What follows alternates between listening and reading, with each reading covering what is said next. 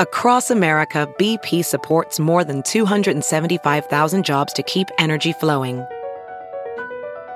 Jobs like updating turbines at one of our Indiana wind farms and producing more oil and gas with fewer operational emissions in the Gulf of Mexico.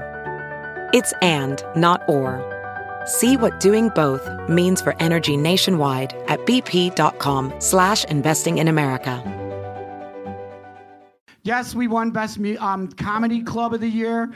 This is all real, right? But you know what we really do? This is what we do. We have conversations, we have debates, we discuss the real issues of the day. We hear from these underdogs here a guy who was an underdog for county commissioner and ended up winning, a guy who was an underdog for the alderman, he ended up winning. We are those people. We really have the conversation, we really talk it out, we really walk, we really go door to door, we really cross state lines in order to foment revolution. We really do it. It all happens right here. Ladies and gentlemen, here is Ben Joravsky and Maya, and welcome to First Tuesdays. All right, Tim. Thank you very much. Thank you for that rousing Welcome, everybody. welcome. We got all the mics straightened out here. Hi, everybody. Welcome to First Tuesdays. Uh, I sense a lot of nervous confusion in the audience tonight. We promise we're going to get right into that energy very soon. Um, I'm Maya Dukmasova. I'm a staff writer at Chicago Reader. Ben Joravsky, Chicago Reader. Uh, and we are very happy that you're joining us with our guests, uh, Alderman Carlos Ramirez Rosa and Cook County Commissioner Brandon Johnson. And we're just going to jump right into it. So, um, would you guys please, both of you, um, ex- introduce yourselves, explain who you are, uh, what your job is, you know, what you- you're doing for the for the people of this city and this county, and uh, as probably most people here have heard, uh, you're each of you very passionate about one of the presidential candidates. You're working with their campaigns actively, so explain who that is and and, and why you're um, why you're behind that candidate. Go ahead, Brandon. All right. Well, good evening, everyone. Uh, this is a fascinating looking room. I think it looks like most of the precincts in Iowa. Uh, so we're going to go to get this party started the right way. I love you. All right. Um, so, good evening. My name is Brandon Johnson. I am proud over the last year to have the opportunity to represent the first district of Cook County as a Cook County Commissioner, West Side, Western Suburbs, and of course, my true uh, trade or practice is that of a public school teacher, and that's the best job, quite frankly, that I've ever had. Proud member of the Chicago Teachers Union. So I'll, I'll be brief. Um, you know, this um election cycle really came down to a couple of things for me. Um, I wanted to take a real closer look at, at how our progressive, our left movement can have the opportunity to expand. And what is becoming increasingly clear um, is that there is a deep concentration of hardcore progressive voters, particularly here in Chicago. And there are those who I believe want to be aligned with us, but for whatever reason, um, they struggle um, to connect with our, our brand of politics for a variety of reasons, which some of them we'll get into to tonight. And so, one of the things that jumps out uh, for me in this election is making sure that we're not afraid to talk about the, the clear distinctions that exist within people groups in America. So, we have the state of Iowa, in which 3% of the population there is black, though 30% of them make up the prison population. And somehow this is supposed to be a state that we feel comfortable setting the trajectory of who would be the nominee coming from a state that, quite frankly, the Democratic Party will probably won't win in November, anyways. And so for me, when I look at Senator Warren's vision uh, for America, her ability to speak across um, progressive lines, but specifically speak to the black agenda It's something that I believe that our movement has to be far more um, courageous about and more intentional about.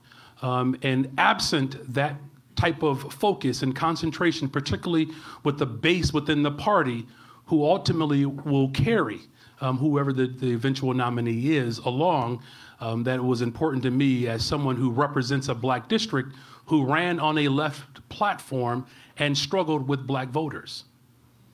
And if we're going to be honest about how we build the radical left and build an alternative to what we know needs to happen within the Democratic Party, and dare I say, it's pretty clear um, that uh, the two-party system is is is is weakening. Um, and so, having a black agenda that speaks directly um, to communities that, quite frankly, those of us on the left have to do a better job at communicating with and connecting to the larger, broader struggle. If you can't speak directly with a clear agenda to black voters, um, then that, I believe that's a narrow focus that misses the mark. And so that was a big reason why I'm with Senator Warren. Thank you. Carlos, go ahead. Lots of cords and lots of drinks. On Yes. the, um, all right, perfect. Thank you so much. Uh, so my name is Carlos Ramirez Rosa, and I'm very proud to represent the 35th Ward, uh, now in my second term. Uh, prior to becoming a alderman here in the great city of Chicago, I was a deportation defense organizer with the Illinois Coalition for Immigrant and Refugee Rights, showing people their power to be able to stop deportations, their power to come together to fix our unjust and broken immigration system. Um, and as I've had the great honor and privilege of continuing that work, um, but in different ways. Standing with black communities as they say, no cop academy. Standing with undocumented immigrant organizers as they say, let's close the loopholes in our sanctuary city ordinance and make Chicago true sanctuary for all. Um, and standing with communities fighting against displacement and fighting against uh, you know, big developers and big landlords that are making housing increasingly unaffordable in so many of our historically working class and diverse communities. So I'm for Bernie Sanders because we absolutely must defeat Donald Trump.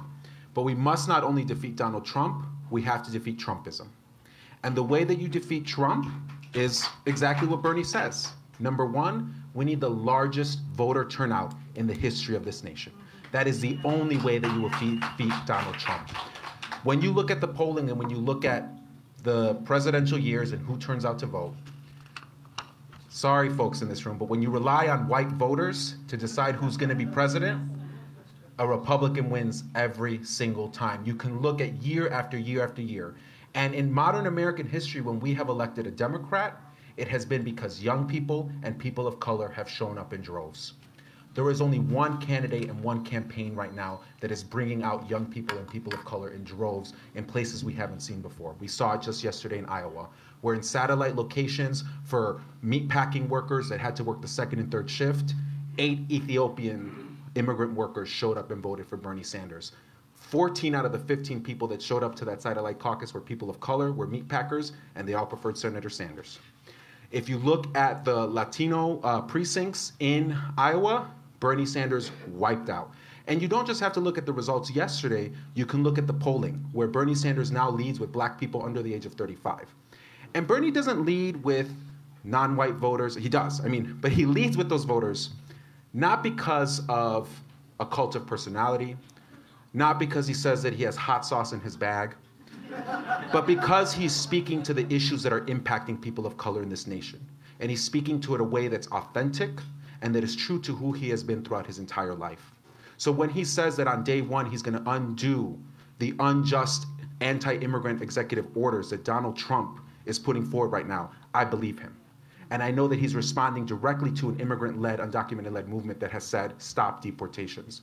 When Bernie Sanders says that he's going to use the power of the presidency to cancel all student debt, that is something that will have a disproportionate positive impact on young people of color that are drowning in that student debt right now as they try to get ahead in this country. When Bernie Sanders says that he's going to deliver on Medicare for all and fight valiantly for Medicare for all and force Congress and push forward a movement to win that, that Medicare for all issue is such an important thing for everyone in this country, right? Particularly those that have been most impacted by a broken healthcare system. So that's why I'm for Senator Sanders. So I'll go on forever about Senator So- Sanders.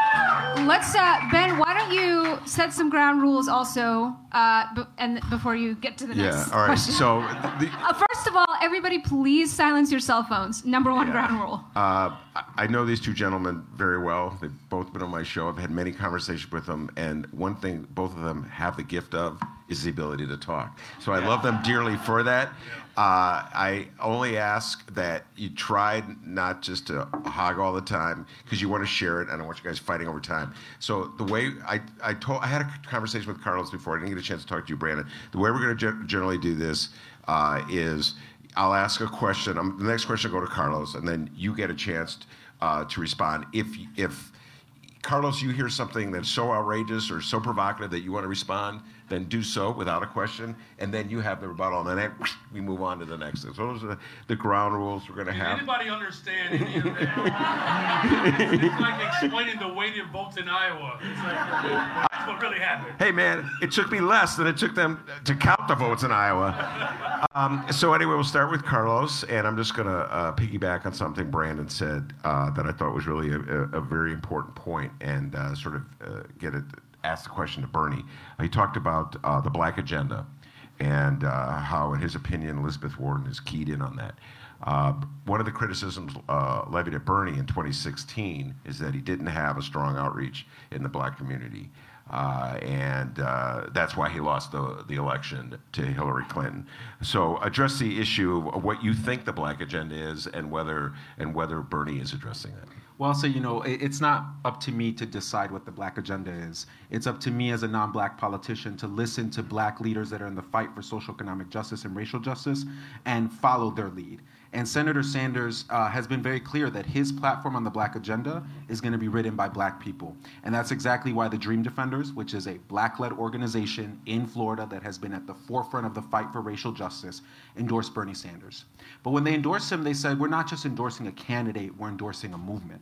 And that's a movement to make sure that we are fixing our broken criminal justice system. That's a movement to make sure that we have living wages. That's a movement that ensures that we are addressing the historical inequities that have disproportionately impacted the black community.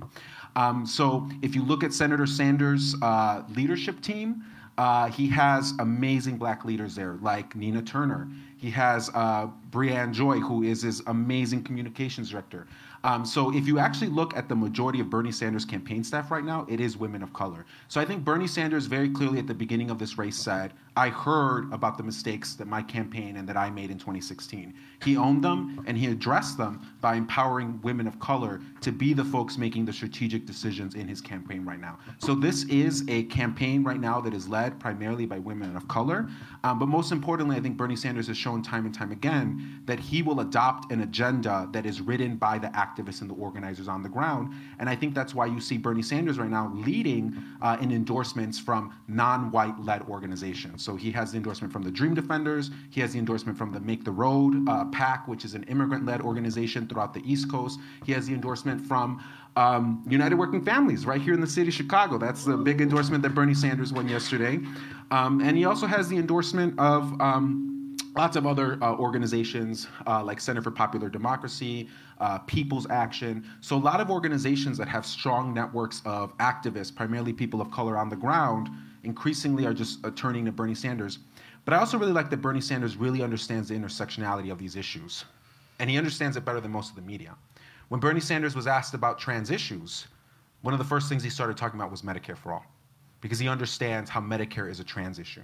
When Bernie Sanders was asked about racial issues, one of the first things that he uh, talked about was climate change and environmental injustice because he understands how climate change and environmental racism disproportionately impacts communities of color.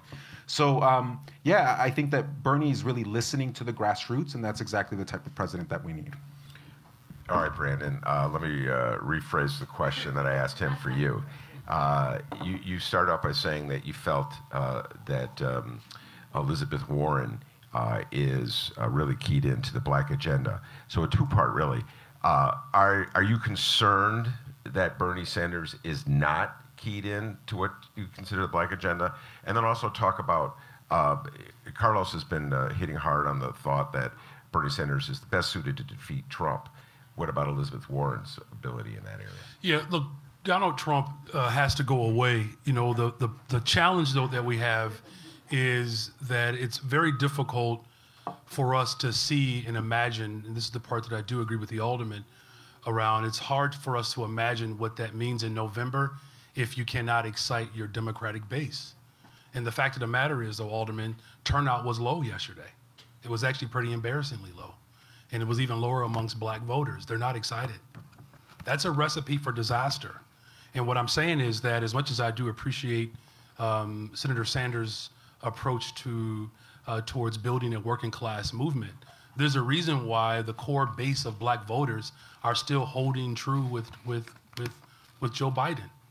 Um, and having spent some time in Iowa and obviously knocking doors here in Chicago, just having black leadership around you, that's, that's not good enough. Rahm Emanuel had more black folks in his cabinet than any other administration. And he also uh, administered one of the greatest terrorist attacks that we've seen uh, in Chicago's history by closing a massive number of, of schools, the largest number of black schools in the entire history of the world, of which 1,000 students are still missing from that.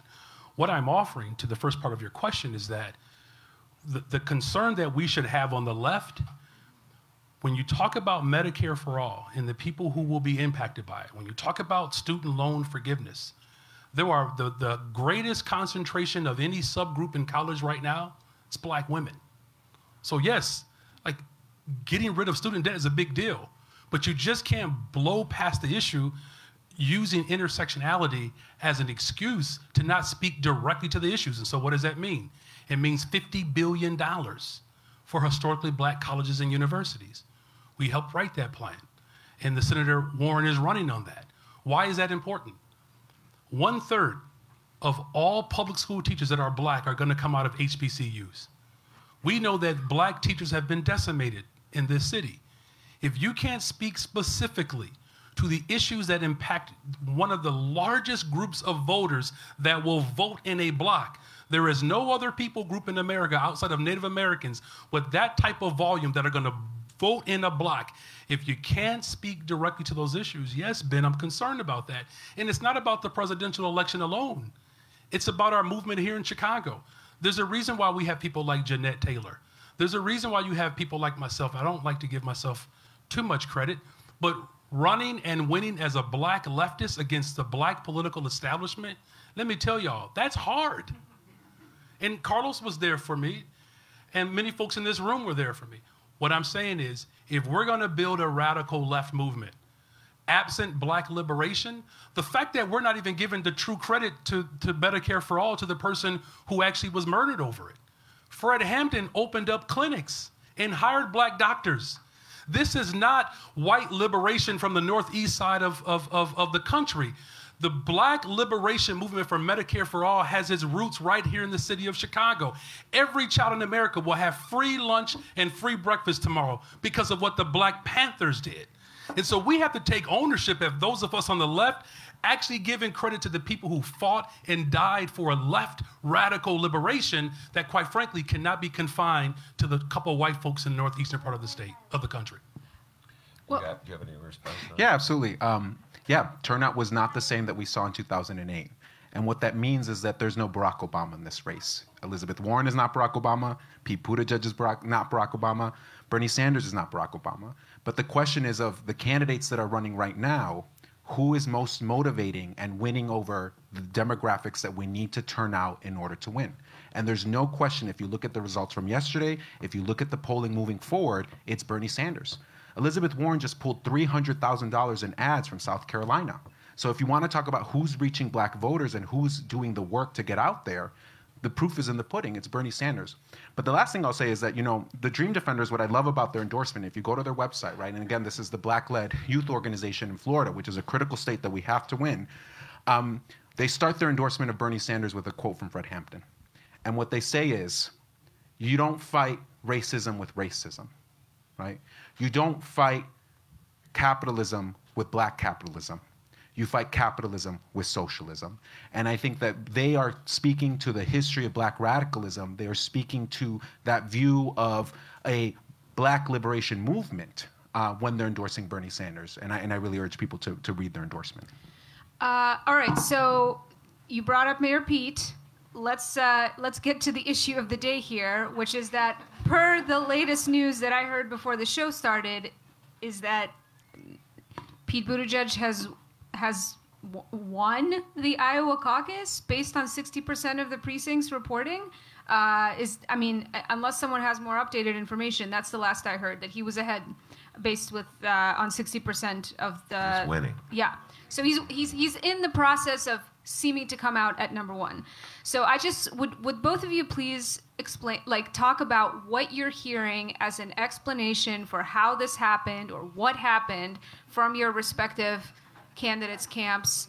Uh, Carlos, go ahead. Did, what what what is the what are you what is your understanding of what's happening based on what you're hearing from the Bernie campaign? Well, I think one, we should all be really proud uh, that the two progressives in the race combined got close to 47% of the vote so far, uh, nearly half. Uh, so kudos to uh, Senator Sanders uh, and uh, Senator Warren. the popular vote right now, if you look at the total number of votes, Bernie Sanders has gotten more votes in this race than anybody else thus far in this campaign. So no one ever said it was going to be easy.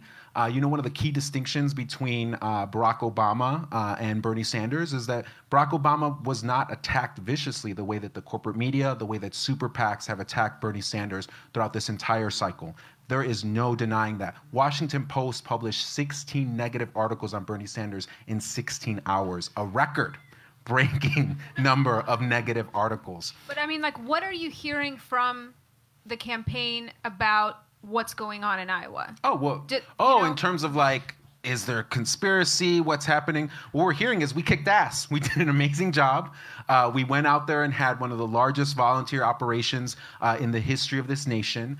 Um, and we turned out people that have never turned out and were unlikely to turn out to Iowa caucuses before. So, for example, if you look at the, the stories of Spanish, so throughout the state of Iowa, they created six Spanish caucus locations. So these were caucus locations that would be held in Spanish because the feeling was if you were a dominant Spanish speaker, you would not turn out to a caucus where everything was held and organized in English, right? Caucuses uh, involve a lot of speaking, it's a meeting, there's discourse happening. So they said, let's have Spanish caucus meetings. Bernie Sanders won every single one of them. I mean, it was a blowout. So that is tremendous, and, and I think the campaign is very proud of what we've accomplished.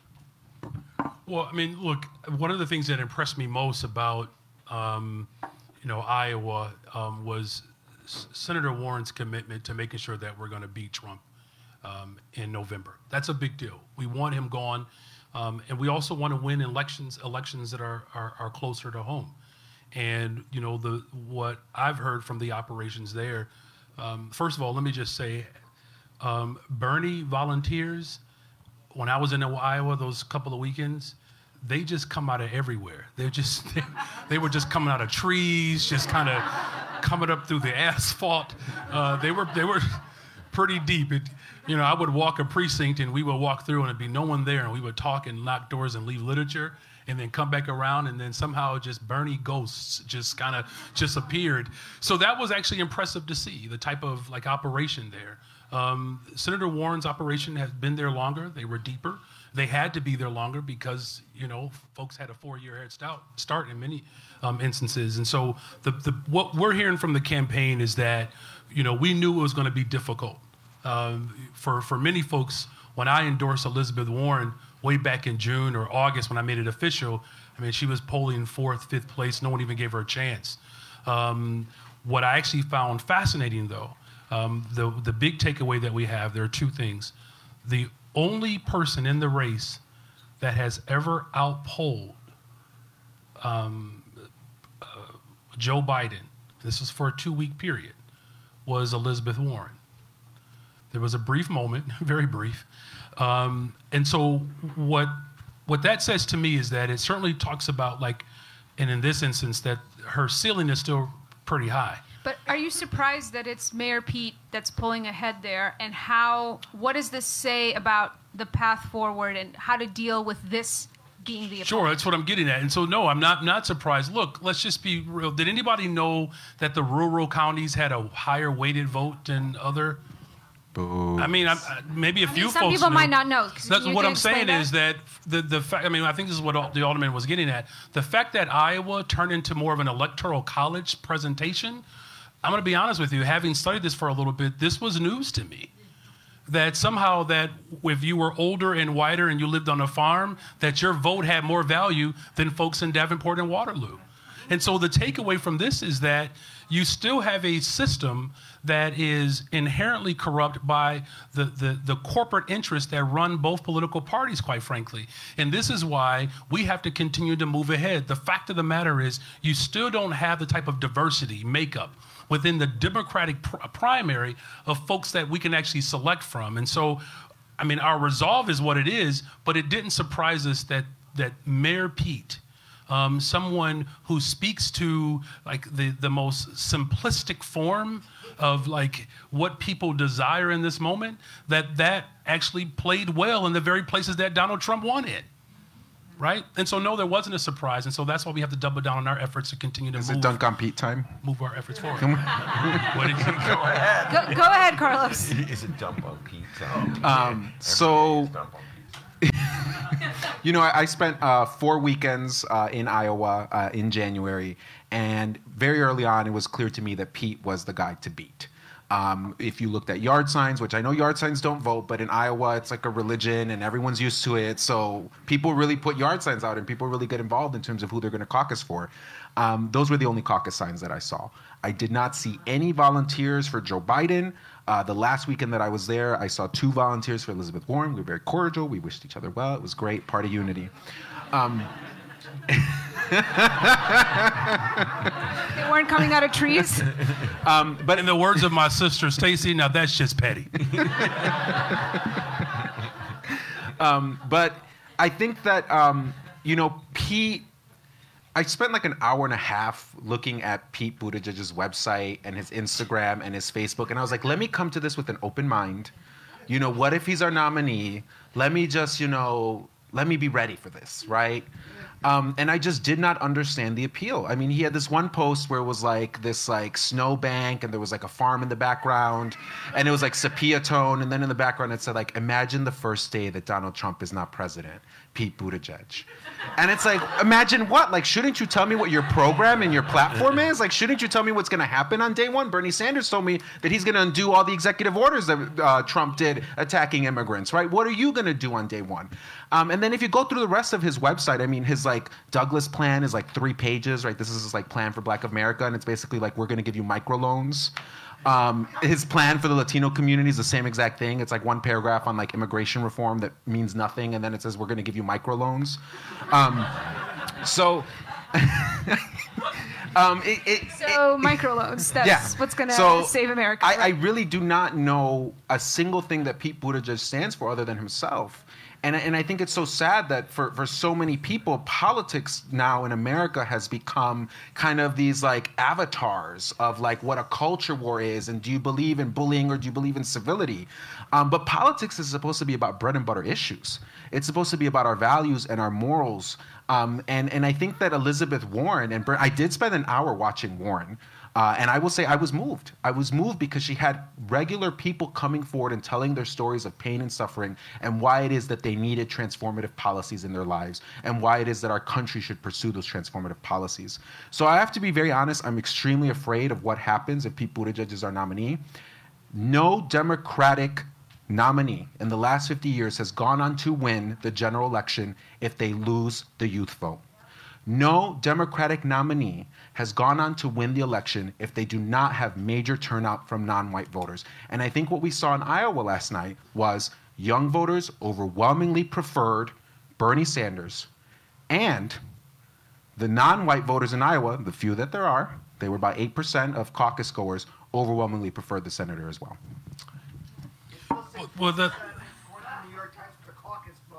62. So in other words, it's frozen at 60. Hey, that, what a what an operation and they Mayor got Pete's there. still ahead. Still very much ahead. Yeah, but it's still at 62. It's, it was 62 percent an hour ago. Thanks, Frank. well, I think the other point that we cannot lose here, and I, and I, I want to drill down on this a little bit more as those of us who are very much aligned with what I believe that our values that are transformational. Um, the, the, the big takeaway is, is that Mayor Pete has 0% support within the black community. Like that, that part actually should be more troubling than anything. And can we, can we, can we just be honest? When we think about the history of this country and who has been most impacted by white supremacy, like if you don't understand the dynamics of black and white, let's not rush um, to, to, to the front to try to figure out how to build a black, brown, white coalition if we can't understand the dynamics of what has caused tremendous pain for generations within black spaces. It's horrific. And Mayor Pete's record in South Bend mimics that which looks like what happened here in Chicago under Rahm Emanuel.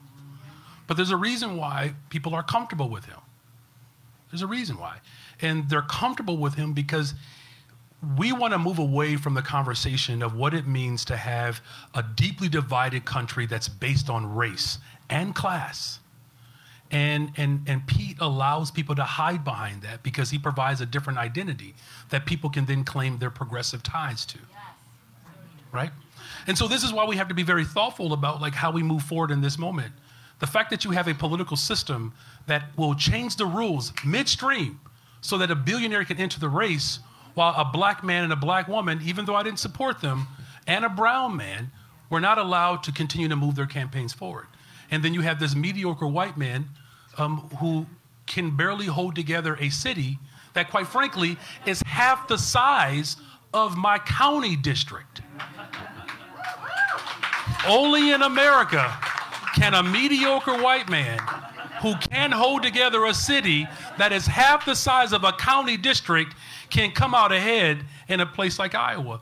We have work to do, sisters and brothers. A lot of work to do.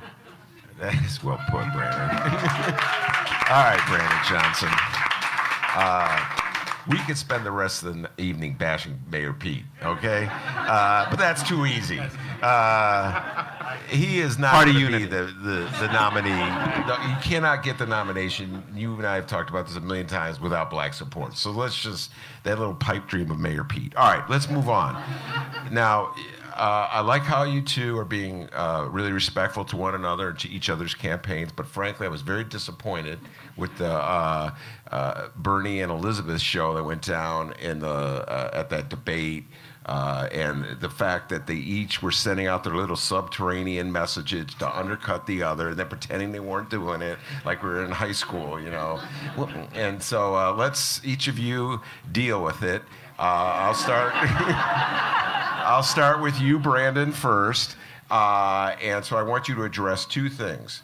Number one, uh, the wisdom or folly of Elizabeth Warren beaming out those messages that Bernie is a misogynist uh, who doesn't think a woman uh, can uh, be elected president. And number two, the uh, subterranean messages that Bernie's people sent out, and they think they're slick, like they're not really doing it, uh, that Elizabeth Warren is represents the elite uh, and would is essentially a Republican. So deal with both of them. Yeah, I mean, look, I mean, as far as like who represents the elite, the last I checked, everybody on that stage has a better check than most of us in this room. And so, you know, this notion that somehow, and, and, and, and listen, and this brother got two jobs, right? And I've been, people have been talking to me about that. That's a whole other story. Somehow a black man working two jobs, got kids, is somehow a problem to people's democracy. Um, but, but, but this notion that somehow that, you know, Senator Warren speaks to an elite class, can I be very honest with you all?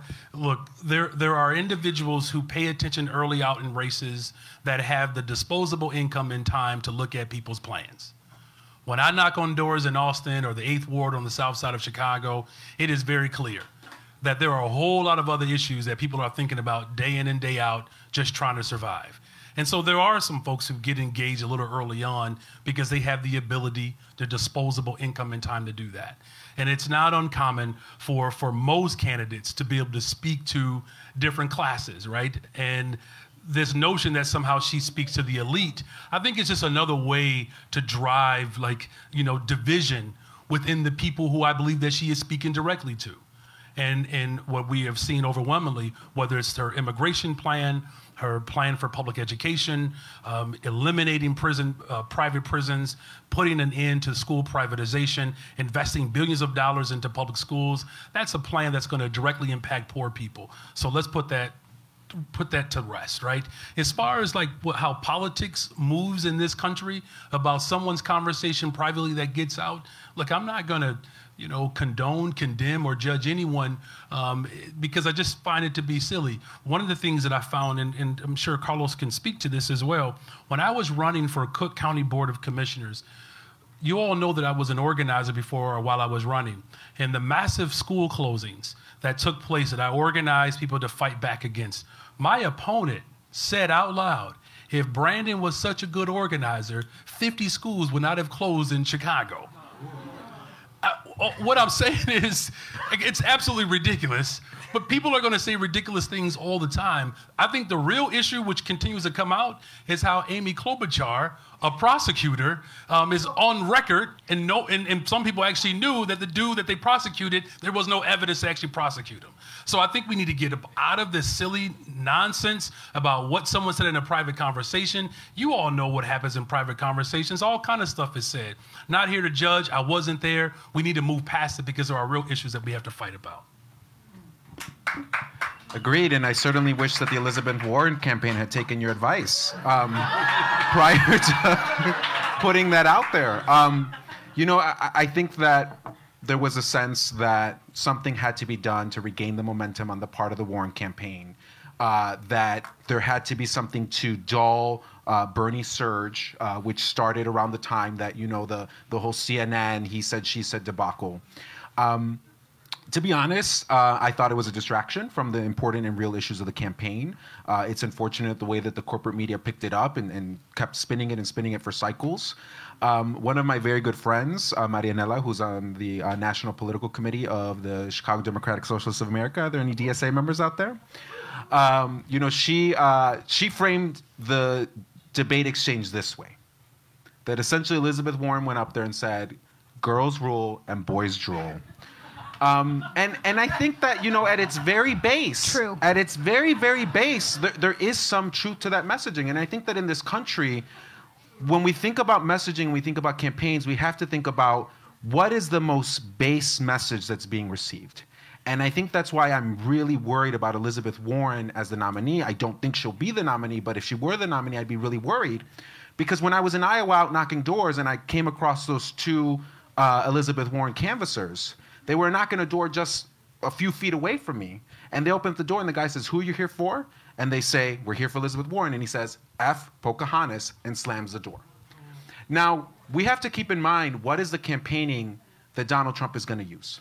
But I think also as progressives, and I'm assuming most of us here in this room are progressives, have to also keep in mind what actually transpired for a huge swath of Elizabeth Warren's life. Now, I'm a descendant of people that survived indigenous genocide okay? We're on stolen land right now.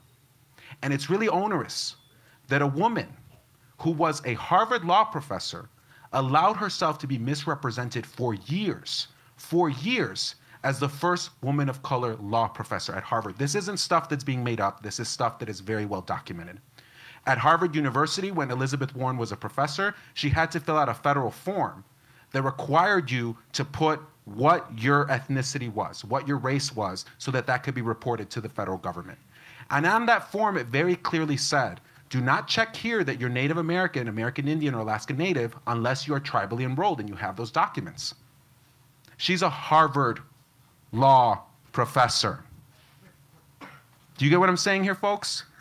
And she checked that form year after year after year, knowing very well that she did not have those documents at home showing that she was tribally enrolled. So there are a number of Cherokee people that have come forward and said that this is onerous, this is hurtful. And not just that, as Elizabeth Warren was still claiming to be Cherokee, at the same time she was calling on activists protesting pipelines that were native to be arrested and refusing to stand with that community. So I think as progressives and as someone that's a descendant of people that survive indigenous genocide, I don't identify as native, right? But I know that I'm a descendant of people that have survived indigenous genocide. I think one, it's very difficult for me to get excited about Elizabeth Warren, knowing what she's done, but also knowing the way that that will be weaponized and that will become the focus of the campaign and she will lose the election. Yeah. So Brandon, can you um, can you speak to that a little bit? Respond and uh, this sort of gets into an issue of electability um, and and and the, the the the way you know if this gets weaponized, like what how how will her campaign deal with this? Sure. Look, there are black folks who who are who who believe that voting for socialism is going to up up up in their lives. Yes. So so for for for the alderman to suggest that somehow that a racist is going to weaponize something towards a woman, that's nothing new you know, this is not about just simply who is who has like electability factors here. And I get that this is what happens when we play out in politics. But understand, and let's be very clear about something, is that there are people groups who will constantly be attacked and demonized in this moment to ultimately create fear and divides between communities that, quite frankly, share a lot of values together. You have white rural voters who are voting for Donald Trump because they don't believe in socialism or they don't believe that the progressive cause that Elizabeth Warren has put forward, that all that is just, just is, there are handouts. And they're $18 billion in debt because of subsidies, which are ultimately government intervention that the Donald Trump administration has not put forward. And so you have rural folks in Iowa and people who live in the, the what is considered the urban area of Iowa that need the government to actually work on their behalf. And both groups are being made to be afraid of something that, quite frankly, bursts out of the tradition of my people. I mean, there's well documented of how the continent of Africa, the entire continent operated, right? And so, uh, what I don't believe is healthy is for us to be afraid how someone who has a particular view of a woman is going to feel uncomfortable voting for a woman. That if, if that is how we move forward, then they can make us afraid about not just voting for a woman, someone who is an avowed democratic socialist, or someone who is black, or someone who is gay. We're better than that. And whoever gets the nominee becomes the nominee. And yes, I'm very concerned about uh, what came out of Iowa. I'm also very clear that if Elizabeth Warren secures the nomination for the Democratic Party, if our concern is how individuals are going to read into her being a woman or, or, or the misrepresentation of her group, then, then, then that is not the type of movement that's going to sustain us, not just at the national level, but at the local level. Look at what's happening to Kim Foxx right now. There are people who are not going to vote for her because some dude actually could use a therapist and probably some medicine.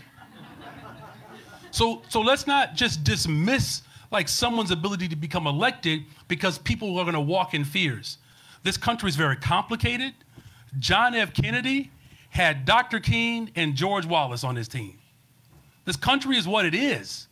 And so, if we're going to continue to move forward as a progressive movement, we have to be very clear about the values that we bring to this race. And having a woman on the stage right now that is overwhelmingly made up of white men who are well beyond the tax bracket that any of us will probably ever get, unless I get a book deal after this and go on a tour, blah, blah, blah. These are dreams that I have. But outside of that, we have to continue to double down on fighting for working class folks and poor people and allow that to be our guiding principle. Go ahead, Carlos. Right. What I would say is this has nothing to do with Elizabeth Warren being a woman. This has to do with integrity, and this has to do with the heart of who she is. Elizabeth Warren says she has a plan. She's supposed to be the wonky, technocratic politician who fills out those forms correctly and gets good government done. For five to seven years at Harvard University, while she was a law professor, she filled forms out incorrectly to perpetuate a lie about who she was. And that lie not only harmed actual real people of color who were calling out Harvard University about their lack of diversity, and she was trotted out as the first woman of color, which actually she was not the first woman of color. Later on, they hired a black woman to be a professor at Harvard Law, and she was the first woman of color. And to this day, in certain publications, they still list Elizabeth Warren as the first woman of color. But it also has to do with the fact that at the end of the day, she misrepresented who she was and if we're supposed to believe that she is a wonky technocratic person that's going to fill out the forms correctly and get good government done, how can I believe that? If she couldn't even fill out forms when she knew that she was not tribally enrolled. And so for me, I, think that as progressives, I look at that and I say that's a reason for me to prefer Bernie Sanders. But I also look at Elizabeth Warren's track record. She lived through the civil rights movement. She lived through the women's liberation movement. She lived through the gay liberation movement. She lived through movements where people of color and women and working class people were raising their voices and their fists up high. And she was a Republican to the age of 47. So, you know, Elizabeth Warren loves to say, I'm a capitalist to my bones. And in capitalism, what are we judged by? We're judged by our credit score. So I'm a progressive, I'm a socialist to my bones, I'm a leftist to my bones. And so, what's our credit score? It's what have you done for this movement? And Bernie Sanders, his entire life, has been at the forefront of this movement. So I think that I, as a progressive, get to say I trust him to be the leader and the standard bearer of our movement in this campaign and in this election. Look, I think ultimately, you know, Alderman, if you want to have a conversation about people filling out forms and talking about who they affiliated with within their party, there was an entire black group of people who also identified as Republicans once upon a time. So again, to simply just characterize, and again, this is the And type I'm not of, sure I'd support them for president. well, well, and all I'm saying is that there was a reason why black folks like Dr. King were Republicans. What I'm saying is these issues are far more complex, and if this room is going to walk away from this conversation about who has integrity and who doesn't, while kids are in cages, so let's have the conversation then, Carlos. Elizabeth Warren has been very clear about not just a black agenda, but a poor people's agenda. There's a reason why Bernie Sanders has not signed on to, to reparations. There's a reason why he doesn't speak to HBCUs. And I'll never condemn him for that. I won't. I actually question the left movement who can't speak out loud about the importance of an entire group of people who have been marginalized, beat, raped, abused, stolen property, on and on and on for hundreds of years. And so, if we're going to measure someone by their activism, because sure, there were some folks that took some arrests. Yeah, there were some folks that put their bodies on the line. But what's your agenda and what's your plan today that can actually right the wrongs of, of, for, for, for people who have been harmed by this white supremacist structure? And so, look, if the conversation comes down to how someone fills out a form or whether or not they believe in reparations for black people, then we're going to lose. The conversation has to be bigger, sisters and brothers.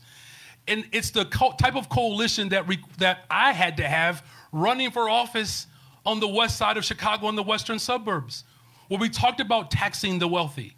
And people in Oak Park who are more wealthier than anybody else in the district voted for me overwhelmingly because they actually believed in a message. There were things that come up in campaigns all the time, you all, that get spun. There are things that people do in their past that they're not proud of, and all of us have them. The moment we as people and as voters begin to condemn people because of what they did in the past and not keep into account of how they have transformed their lives and made better decisions, then what kind of people are we? If you go back and read some of my college papers, I grew up in a fundamentalist black Christian home. I hope those papers never come out. Well, so uh, I, I actually we're gonna throw uh, we're gonna throw it open to the audience in a little bit because I know people are just bursting at the seams with questions. But I just want to ask each of you guys to to to take a couple of minutes and explain why can't these campaigns unify? Because it seems to me that it you know th- there's a whole lot of ground lost while the two most progressive candidates in this race are squabbling over the same kind of general range of voters out there. Um, so I think that this question like really just doesn't get discussed very seriously and i don't know if it's an issue of like these are people running for president. They have huge egos. They're not you know they're not interested. Somebody would have to then st- take a step back and they're not interested in dealing with that kind of issue. But for the greater kind of goal of moving this country in a more left social democrat whatever direction what like what would be why, why can't these people just come together We can come together, and we will. And that's why On a these single ticket? Yes, we, we well, like, I can't. That's what I'm asking okay, you. Well, it- That's what I'm asking. I, I I don't get to make those decisions. What I will say though is, this is why it's important that we we we we push our campaigns to be better around the issues that they're not as good at, right? What I can say to specifically, and I, I can't speak for the alderman here. I don't know what his relationship is to the campaign. But I know that part of the reason why endorsements matter in this moment, they matter because this is where we actually get to have some influence. And that if campaigns, like whether it's Senator Warren or Senator Bernie Sanders, if they don't take some direction for people like Carlos and myself, then what's the importance of the, the endorsement? And what I've said repeatedly to the campaign, and they've responded to many of the issues around education, the black agenda, um, issues around, um, uh, as I said, public education and how we tax um, the wealthy, that these are areas in which the level of expertise that we bring to the conversation, particularly in Chicago, they influence. Here's why we have to come together. Senator Sanders' operation has to have a very honest conversation about what happened last night. If you look at how Senator Sanders' numbers moved from the first to the second, those numbers didn't move much. In other words, who he started with is pretty much where he ended up. There were a few folks that moved in his direction, but not enough. So when I say these campaigns have to come together, they absolutely do. There's a hardcore base that's going to rock with the senator, and that's powerful, and it's not enough. And so that's why I'm going to do everything that I can to push for the candidate that I'm supporting that I believe speaks to the lens in which we have to see it through, in my opinion.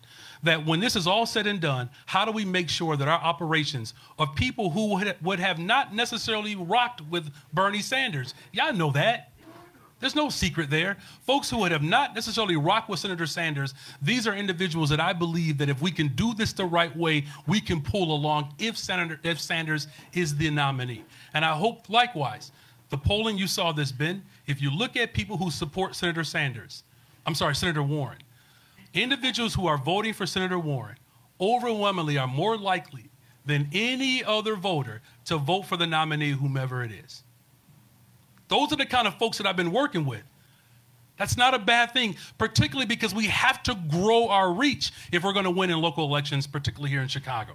Thank you. So, Carlos, why can't there be a single ticket? Um, you know, some months ago there was a uh, early uh, debate, and afterwards, Senator Sanders and Senator Warren, who made our progressive movement so proud that night on the stage, were like yucking it up and smiling. Uh, and my wonderful, brilliant uh, older sibling Jackie, who's in the audience, uh, she was like, "This is our ticket," and she like posted a picture, and I was like, "Yes, this is our ticket." Um, and um, I, I, really, I, I, think one of the interesting things is sometimes in politics we have to make it seem as like they're all good or they're all bad. No, I have serious issues with what Elizabeth Warren did. Uh, misrepresenting herself. Uh, I have serious issues with her background and her track record. And for those reasons, those are just part of the reasons why I prefer Senator Sanders. But I still think that she's an amazing progressive, and amazing human being uh, who is a necessary voice in government and in politics at this moment. And I would love nothing more than for them to be on a ticket together. But that said, there's very real reasons um, as to why I prefer Senator Sanders over Senator Warren, and I think that those are the reasons that we have to talk no, about we if we're going to find unity. No, no, no. The, let, let me get. No, no, no, no. Sanders, but this why is, can't they it's be a, in a single Because ticket? there's fundamental differences in terms of their theory of change. Elizabeth Warren tells us that in order for us to change, you have to have a waspy rich white woman come up with a plan and she's going to go into Congress and she's going to shake people's hands. And then suddenly they're going to be like, oh my God, your plan is so right, Liz. I read it 10 times. I think you should change this and that. And then we have social justice. No, it doesn't work that way, okay? Bernie Sanders understands that you need a mass people's movement. You need people out in the streets. You need black people and immigrants and undocumented workers. You need young people and trans people and queer people. And he is actively, fundamentally working to build that movement every single day. And I'm sorry, he's not Barack Obama. I know it. He's got like dandruff on him. He's unattractive. He's an okay speaker. Um, and he doesn't get the funding the corporate media gave Barack Obama a lot of the times very early on in his campaign but he's building that movement unlike any other candidate in this race. And I think what Iowa showed the other night was that what we're seeing now, because at the end of the day, what it's about is winning more votes. Bernie won more votes. That is the truth. And Elizabeth Warren came in third. And if you believe the polling and the entry polls, had Elizabeth Warren not been there, there's a possibility that Bernie Sanders would have increased his polling even more. So I think we're seeing right now that the conservative, moderate wing of the party is coalescing around Pete Buttigieg and his Imagine the First Day After Donald Trump, whatever that means. And you have Bernie Sanders leading right now and, and, and progressives and liberals coalescing around Bernie Sanders. And so, and so I think that we really have to have a conversation about how do we win our values and what Pete Buttigieg says, how do we win the tomorrow or the future, whatever, um, and, and, and who can win. And I think that I, by every metric, Bernie Sanders is the more electable candidate, and by every metric, Bernie Sanders is the preferable progressive moral candidate. All right, let's uh, get the uh, audience involved. Uh, we have let's go with Frank first. We have a microphone. Alderman Ramirez, uh, sorry, Alderman Ramirez Rosa. What do you think about Senator Sanders getting the endorsement of Evo Morales and Luis Inacio Lula da Silva for his for running for? He has their both their endorsements for his bid the president. Also, C- Commissioner Johnson, what do you think about Senator Warren's support for the U.S. backed coup in Venezuela? And also, Trump is going to give Rush Limbaugh the Medal of Freedom and Presidential Medal of Honor. It's a lot. That's a lot That's there, a lot. Frank. Uh, who, do you, who do you want to go first? Um, so yes, left internationalism. It's beautiful. When I was out knocking doors in um, uh, Iowa, so many people were moved to caucus for Bernie Sanders because I talked about how he did not want to intervene in other countries, how he wanted to end the endless wars, how he wanted to make sure that our troops were home and that we were taking care of, uh, you know, the, the, things that we needed to take care of here. So um, I think that that's a powerful message, and, and, I think the fact that you have left internationalist leaders across the globe supporting him and rooting for him uh, demonstrates that. Yeah, the, I'll just say it this way come November, there's a great chance, like has it has in the past, that 30% of folks who identify as brown will vote for Donald Trump. That's just what it is. Anywhere from 25 to 30%. I, I, the reason why I think that's important to frame, and this is not to, to sort of escape the question around foreign policy. I think what I'm trying to offer, sisters and brothers, is that there are issues that we can look at and find some distinction between the two candidates. We can do that, and I think the alderman has made it very clear um, how he feels about the senator, Senator Warren. The reason why I think that's important is that if we're going to win in November, if Bernie Sanders is the nominee, if we're going to win in November, we're going to need more brown folks voting for Bernie Sanders. We're also going to need black folks to get excited and they're not, sisters and brothers. They're not. The, the turnout yesterday was abysmal. Like, that's what we have to keep our focus. I get these big rallies and the movements that people are talking about, but Carlos, you've run before. I've had shifts when I ran for office. The rooms looked like this when we were knocking on doors, and I won by 436 freaking votes. Stuff is hard. So do I think that we have to do a better job at making sure that militarism, um, which is one of the evils that Dr. King described, that that doesn't become the, the prevailing thought as we move forward? Of course, I believe we need to eradicate militarism and capitalism and imperialism. But I think it's also important that we recognize that for the vast majority of folks that we are talking to every single day, we have to win the hearts and the souls of those voters.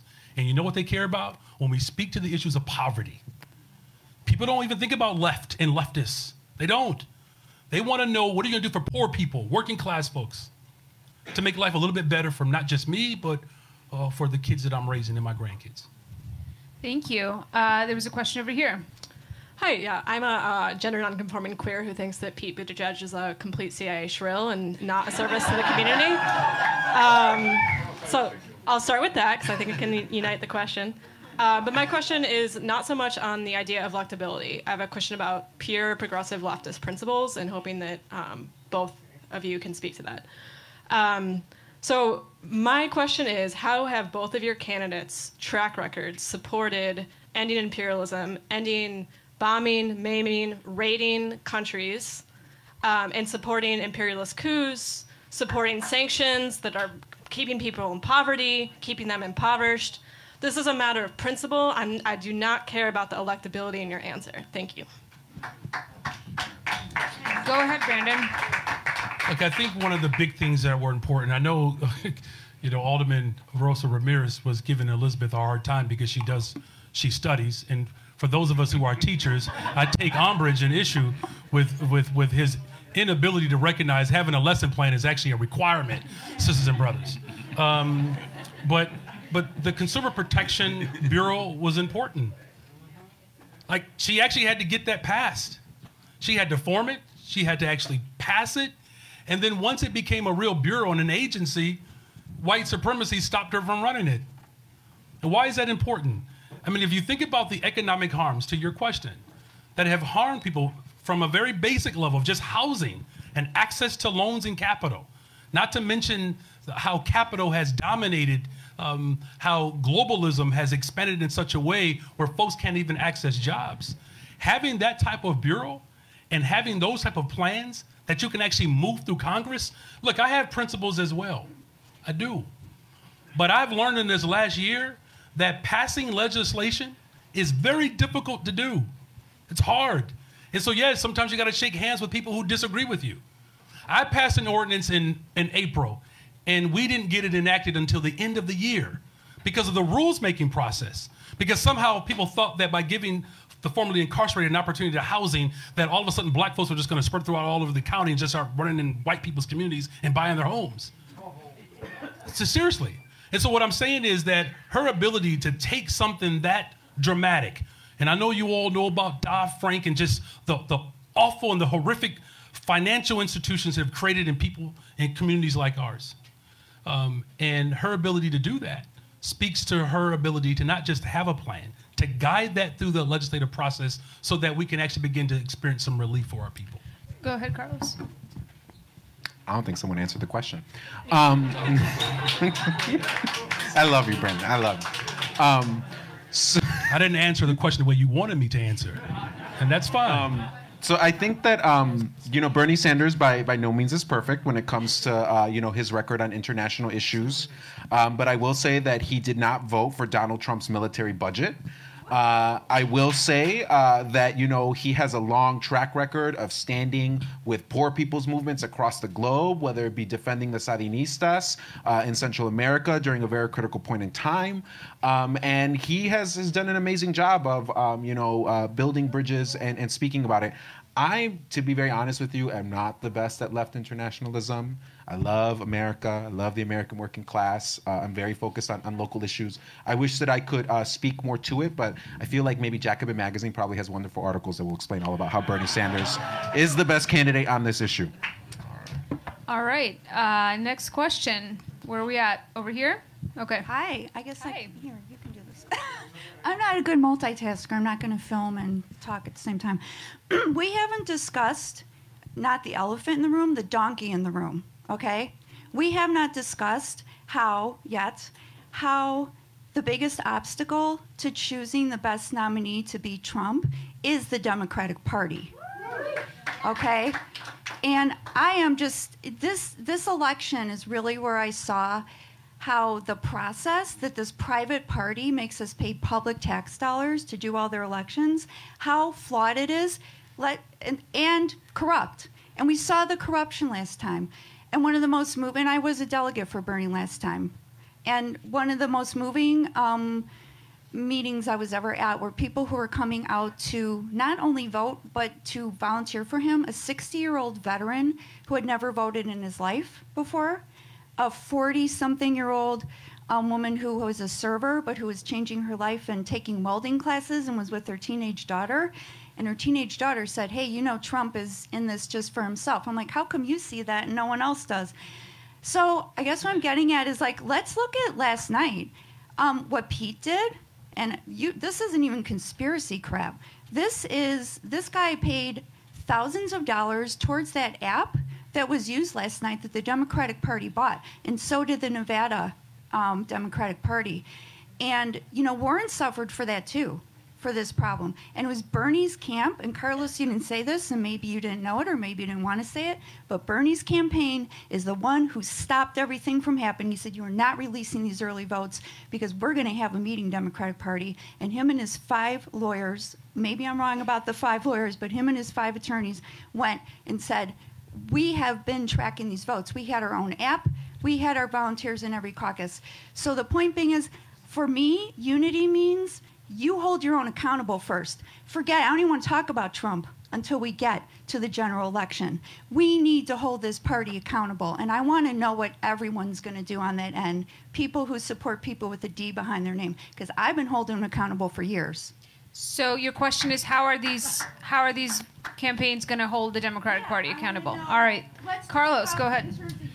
So I was at the DNC in 2016, as was Brandon, um, and it was the most corporate, gross thing that I've done and been at at my life. DraftKings, which is like the online betting thing, had like a VIP section booth in the corner.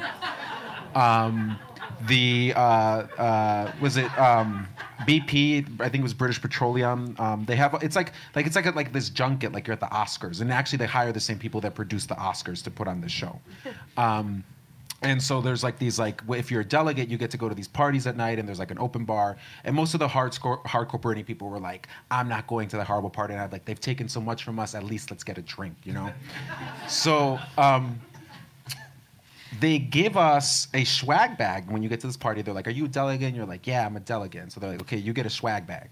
Um, and I opened the swag bag, and it's all RNC stuff. It's all Republican National Committee. Like there's like a little elephant, and everything's branded RNC. Um, and I, I think that's just really indicative of the way that our government is run right now. And I, I think that, and I, I caution to say the Democrats because I'm a lifelong Democrat. I'm a Democratic committeeman. I am a Democrat, right? Um, but but I think that it's it's corporate Democrats and the Democratic establishment and party leaders right now that I really believe are in a quandary. Do they choose their donors, their big, deep pocketed donors that fund their fancy parties, that fund their campaigns, that fund their fancy salaries, and they would argue give them the money to get on TV, which is so critical to win? Or do they choose their progressive base? I say choose the progressive base. Cut the bullshit out. And if that means that there's some rich people that are gonna cry, like, did you see that wonderful Bernie ad where like the billionaire was crying and it was like billionaire tears? Um, if that means that they're gonna cry, if that means that they're gonna leave the party, so be it. But we have to be a party that stands for something. We have to be a party that puts forward a bold, progressive alternative that speaks, just like Brandon said, to the issues of poor people and working people. Otherwise, we're gonna lose. Yeah, I think accountability is important. What I fi- find fascinating in this moment, though, for the Democratic Party right now, you have a socialist and a Republican seeking the Democratic nomination. Okay. So, look, and this is not a shot at anyone in particular, but this is just the reality, right? And, and, and the reason why I bring that up is because the best way I believe the host, sister, to your question, because apparently people don't think I answer questions clearly enough. Uh, maybe I'm speaking too fast. Uh, maybe my plan is too thorough. Um, Over my head. yeah, it's, which is possible. We'll, we'll just we'll, we'll slow it down for you, Carlos. Thank you. Don't you guys say that me and Ben never did anything for you? Yeah. So, the, to your question, the way you hold the Democratic Party accountable is by winning local elections. Look, I get it. The, the national elections are sexy. I get why people are energized for a national election. But the stuff that's going to impact us every single day, it's your state's attorney.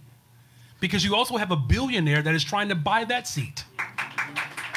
All I'm saying is, sisters and brothers, in the midst of us trying to figure out like who is the more progressive candidate, at the end of the day, when Dr. King came to Chicago, he said, I've experienced better treatment, essentially, in the deep South than the experience in the city of Chicago. This is a city that is rooted in deep racism, where the state's attorney's office was sanctioned by the Democratic Party to torture black men and to put them in prison, and this sister exonerated 80 of them. That's how we hold the party elected. We got to elect more county commissioners, more aldermen, more state reps, more state senators. When we get an elected school board, even though Lori doesn't want that, we need to run for the school board. That's where the power is. All right, there's uh okay. Hey there. Uh, as a Gen Xer, uh, I spent a good chunk of the past four years with a mantra of, can we have somebody under 70? So, uh, not to be ageist, but how do both of the campaigns, uh, you know, speak to that issue? And, and uh, are either of the candidates doing anything, doing anything to help develop uh, a new stable of candidates to follow them who are not, you know, boomers? Are you asking what these candidates are doing to n- not be 70? Just because I don't know that if that's to, to, to address both the, the issue of, of age, health, uh, outlook. Uh, like, Look, just- I, I yeah. will say to this candidate development is important. And it's not just having candidates, it's about having people who can run field, people who can manage a campaign, people who can communications. And so, what I think is actually impressive amongst both campaigns is that there are a, a, a overwhelming number of young people who are working campaigns who are gaining experience. It's not all about just being a candidate. And I, and I say that as someone who wasn't always a candidate, who worked on several campaigns before I ran for office. That's also important. When you look at what both camps are doing in terms of endorsing down ballot in local races, that's important. Elizabeth Warren is, has endorsed uh, Kim Foxx. I'm sure any day now, Senator Sanders will get around to doing that. Uh, but I know he's also endorsed people like Robert Peters on the south side of Chicago. Those, those are important endorsements. And so, though to our sister's point, you know, being 70 is just going to be what it's going to be. And having been raised by someone um, who is now 76 years old, um, there's a lot of value that I still believe that they bring to the discourse. But it's also important that we get ourselves engaged and involved in these campaigns so that we can develop the necessary experience to ultimately win our local races. Dick Cheney had his first heart attack when he was 37, and he went on to serve two terms as president. And, um, you know, uh, Bill Clinton had a, a, very similar operation to the one that uh, Senator Sanders had. Uh, there's about 1.8 million stents, if uh, I read online correctly, uh, that are installed in American hearts, that are uh, uh, implanted in American hearts uh, every year. Um, and Bernie's got two little stents in his heart, and they're keeping him alive, and we love them. Um, so um, I, I, will say that he's extremely healthy. Um, and uh, you know he is is built like an ox, and um, you know I, he has great, phenomenal health care, and obviously they're taking care of him. Sounds suspiciously like Trump's doctor. and Trump is still alive. How is he doing it? Eating all those hamburgers every day. Rich I don't people think don't Carlos die. is answering the question. okay, okay. So to answer your question, Just saying, get off the talking points to and answer, answer your the question. question, there's this thing called the squad. And um, Bernie has embraced them, uh, and they are working together and kicking ass. And all of us are following the lead of AOC and not watching the uh, State of the Union tonight because F that political theater. So Bernie and his campaign uh, and the movement are doing a tremendous job of recruiting and supporting candidates. One of the great things about this campaign is that it's the only campaign that made 10 million phone calls in the weeks leading up to the Iowa caucus, calling into Iowa, calling into early primary states. Um, and it's grassroots leaders. Like Brandon was saying, I think that's such a critical point that it's not just people running for office, but it's also people playing volunteer roles. That was made possible by people in their communities, grassroots leaders, learning those distributed organizing skills, getting that training from the campaign. So I, I think we're in really good hands when it comes to developing the future of the progressive movement. There's a hand back there, Tim. Okay. Thank you.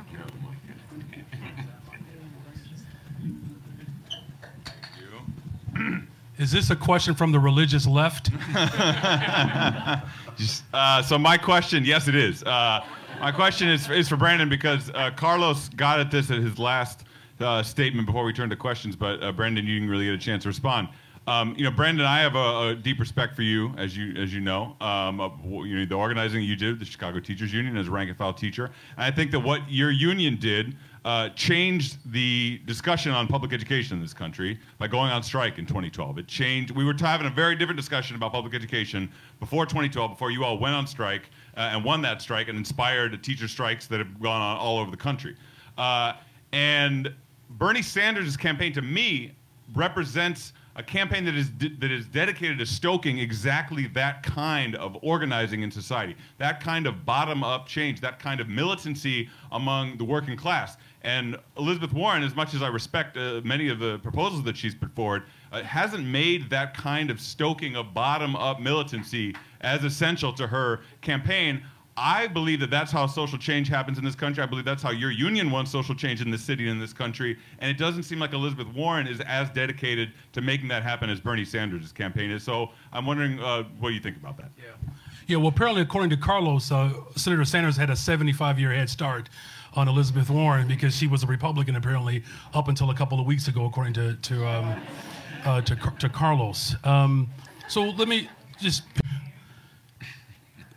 I don't want people to lose like sight of of that work that you mentioned, Micah, of the hard work that we had to put in in order to build the type of movement that we're seeing across the country. And I'll be very candid with you all. As successful as we have been as a teachers union fighting back against oppressive policies, we've always led through the lens of black liberation. We have. Because the people who have been most impacted by these issues and black children and black teachers. What you're hearing from Elizabeth Warren, no, you may not hear the same sort of um, response um, or, or even um, a, a, type of energy that speaks to a level of militancy um, that, that I think all of us in this room appreciate. But one of my greatest moments that I've had as an organizer, the Chicago Teachers Union, is that when we begin to organize protests and marches down Madison and Cottage Grove, that changed the conversation. But you know what also helped shift this city? Is when those marches begin to go down Irving Park Road. And there are folks in this room who were with me when we did that. And what I'm saying is that for a black man to have a radical idea, that I'm in good company, I take it very seriously because black men who have left views and they have radical views have paid a very, very, very hard price in this country. And so, what I hear from Elizabeth Warren, it's not just this hardcore leftist militant response, though I appreciate that. What I also recognize that there are people in my community that have a very different view of that time in our history, where brothers like me, you know how many times people have come to me and said, Brandon, be careful? We don't want your career over or ended. You have a lovely, beautiful family. Now, do I ever feel threatened? No, I don't. But am I conscious of the fact that having a black agenda, Micah, will always be militant and radical in this country? It will always be. And whether Bernie decides that he wants that to be at the forefront of his conversation, that's up to him. The fact of the matter is, he doesn't lead with it, sisters and brothers. He doesn't. Doesn't make him terrible. It doesn't make him unelectable because white men in this country will always be more electable. Period. But having a black agenda that speaks specifically to the liberation of black people, make no mistake about it, sisters and brothers, that will always be militant and radical in this country. Thank you. Okay. Timmy, how many, how much time do we have? One, one, one more question? or- Yeah, okay. So whoever's got it better make it good. All right, the reader's zone. I got a, I got a question for Carlos and the Bernie side. Uh, Bernie's answer to how are you going to do this is he's going to have a, he's going to make a revolution. I want to ask, at what point is it fair to start asking, where's the revolution? It did not overwhelm the 2016 primary. It did not overwhelm Pete Buttigieg. Is this something that's only can only happen in the context of a general election? I think one, it's important that we not have self-fulfilling prophecies, right? And so, um, if I wake up in the morning and say it's not here, right? We don't have the mass people's movement yet. We didn't win Iowa, although we won the largest number of votes in Iowa. So I will say there's the revolution. Um, that that sets us up for failure, right? And so ultimately, what Bernie is putting forward is the most important organizing tool in the history of this world, and that's hope right? That's the belief in a better tomorrow. And when you ask me, where's the political revolution? Bernie Sanders has raised the most money out of any candidate in this race. And you know the people who are donating most, the largest employer? It's Amazon warehouse workers. It's Walmart workers. It's some of the most oppressed and exploited workers in this nation who are giving their precious dollars week after week, month after month to fund Senator Sanders' campaign. When you want to ask me where's the political revolution, it's the satellite site at a union hall at a meat packing plant outside of Des Moines, where 15 people show up and 14 of them, the meat packing workers, all vote for Senator Sanders and they're immigrants. When you want to ask me where's the political revolution, it's the thousands of people that helped made those 10 million calls. So the question is not where's the political revolution? The question is can we win? Can you turn it into And and and the answer is yes. He got the most votes in Iowa. He got the most votes in Iowa. That's a win. Winning by one or two percent is not going to drastically. Winning is winning. Winning is winning. And the question is, is who's gotten most votes? Who's gotten the most votes thus far in this presidential primary? And the answer is Bernie Sanders has gotten the most votes thus far in this presidential election. Absolutely, yes. Yes. It's starting to get like eighth period in here. Like it's just like random. Like no one's raising their hand anymore. Yeah. The only thing that I would add to what what, what the alderman said, you all are absolutely nuts. This is awesome. Free at last, thank God Almighty. Um, look, the revolution is Jeanette Taylor, sisters and brothers, someone who went on a hunger strike and became alderwoman. and has endorsed Bernie. That's the revolution. No, no, no. So this is what I'm going to disagree with Carlos about. No, that look, the movement is not about raising a bunch of money for someone to run for president. If that's the takeaway you get from this conversation, I want you to hear me because I don't want you all to leave out of here because this is not about convincing you to vote for someone. People have already made up their minds. I'm trying to offer some context, you all, to the real struggle that's on the ground. Garfield Park, where I represent, has been described as a third world developing nation. I'm just saying, some of the wealthiest people in the entire state live in my district. And I have a- an entire community that has been described as a developing country because violence and poverty per capita is akin to Central and South America and places on the continent. And so when a black woman puts her body on the line, she didn't do that for Bernie Sanders. Be very clear about it. None of these mofos were clear about public education before the teachers union. Bernie Sanders had the wrong line in 2016. He got better this time, as he should have. We should expect people to get better, but the revolution, brother, is local. I'm not putting my eggs in the basket. Look, I get it. I know I am a surrogate. I get to speak all over the country on behalf of Senator Warren. I don't know if Carlos gets that opportunity for Bernie Sanders. Just We saying. have more surrogates. Where's your? Where, I'm just saying. Where, where's your influence, though? All I'm saying is, where's your influence? If if the influence is simply about being able to post something online, that I'm saying we haven't built the type of power that speaks to the local revolution that we're having right here. So Jeanette Taylor should be a surrogate, and Carlos should demand that. I don't care if Nina Turner, whoever else, all I don't these think other being a surrogate surrogates is are. power. All I I'm saying is that the revolution is local, sisters and brothers. And the revolution can't be simply confined to how much money we raise for a presidential election where we have people right here in the city of Chicago who are That's a dying every single argument. day. That's not what I was saying. I was not saying that the revolution is your ability to raise money.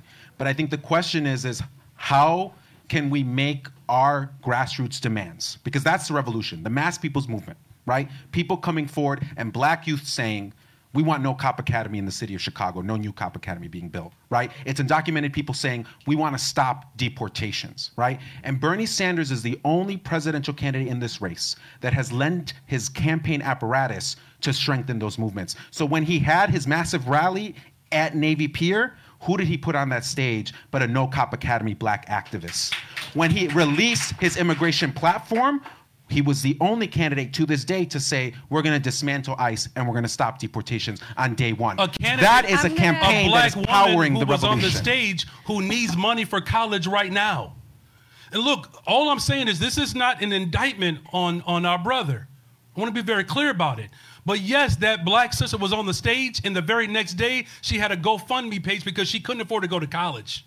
All I'm Bernie saying Sanders is, will make college I'm free gonna- for I'm all. gonna All right. intervene I- I think here. you're- you're Let's missing the some point here, mercy Carlos. on our audience. It's local. But speaking of it being, think, speaking of local, uh, before we wrap up here, I just want to remind everybody that on March 17th, there, th- this is when the Illinois primary election is. This is when you guys are going to get to cast your vote about, you know, whether you're voting for Bernie or Sanders or or uh, or Elizabeth Warren or or whoever else. But more, but but but probably more importantly, this is the day that you get to elect or re-elect a state's attorney, uh, a clerk of the Circuit Court of Cook County, which for the first time in 20 years is not going to be Dorothy Brown.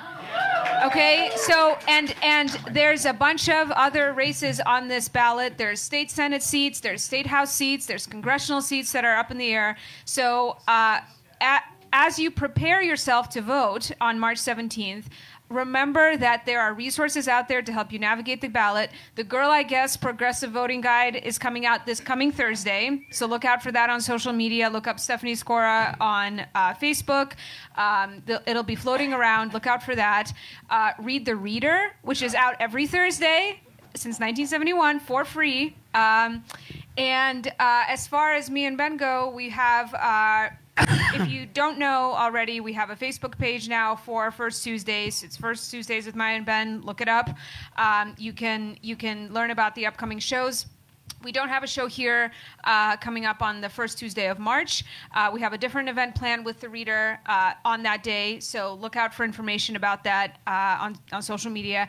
And then on April, we're back at, in April, we're back at the Hideout, and we, we're going to have guests from. Uh, it's going to be a show about police accountability. We have our guests are going to be from the GAPA and COPA and um, and CPAC uh, uh, camps in terms of uh, visions for police reform. I don't know if you all saw, but uh, the, as of yesterday, there was this big announcement about massive, massive restructuring in the Chicago Police Department. Um, I don't know about you guys, but I feel like the conversation around what's happening with police reform has kind of gone uh, a little bit off the radar. So we're going to bring it back in April. First Tuesday in April is going to be all about that. Ben, any last thoughts? I, it's a shame the show's ending because there was a very uh, pragmatic uh, question embedded in what uh, Mr. Lenahan over there had to say. So I just want to say we're going to continue this discussion. I know uh, with Brandon and Carlos trying to figure out um, what, if it's candidate Sanders or candidate Warren, can do to broaden the number of people who vote for him or her beyond the type of people who come to see First Tuesday at the Hideout. I think that's what uh, Mike Lenahan was uh, sort of saying there. So that is an ongoing discussion we're going to have. Uh, what's that? What's that? All right. Yeah. So thank you all for coming. Next, tu- next. Uh, so March first Tuesdays is not going to be here. Uh, we'll have a, we'll have a show at the Promontory on the south side. We're having a little ro- road show there. So uh, information about that on social media, and it'll be a free show. So uh, come with all your friends. And uh, April, we'll back. We're back here, and uh, we really appreciate all of you coming out. Friends.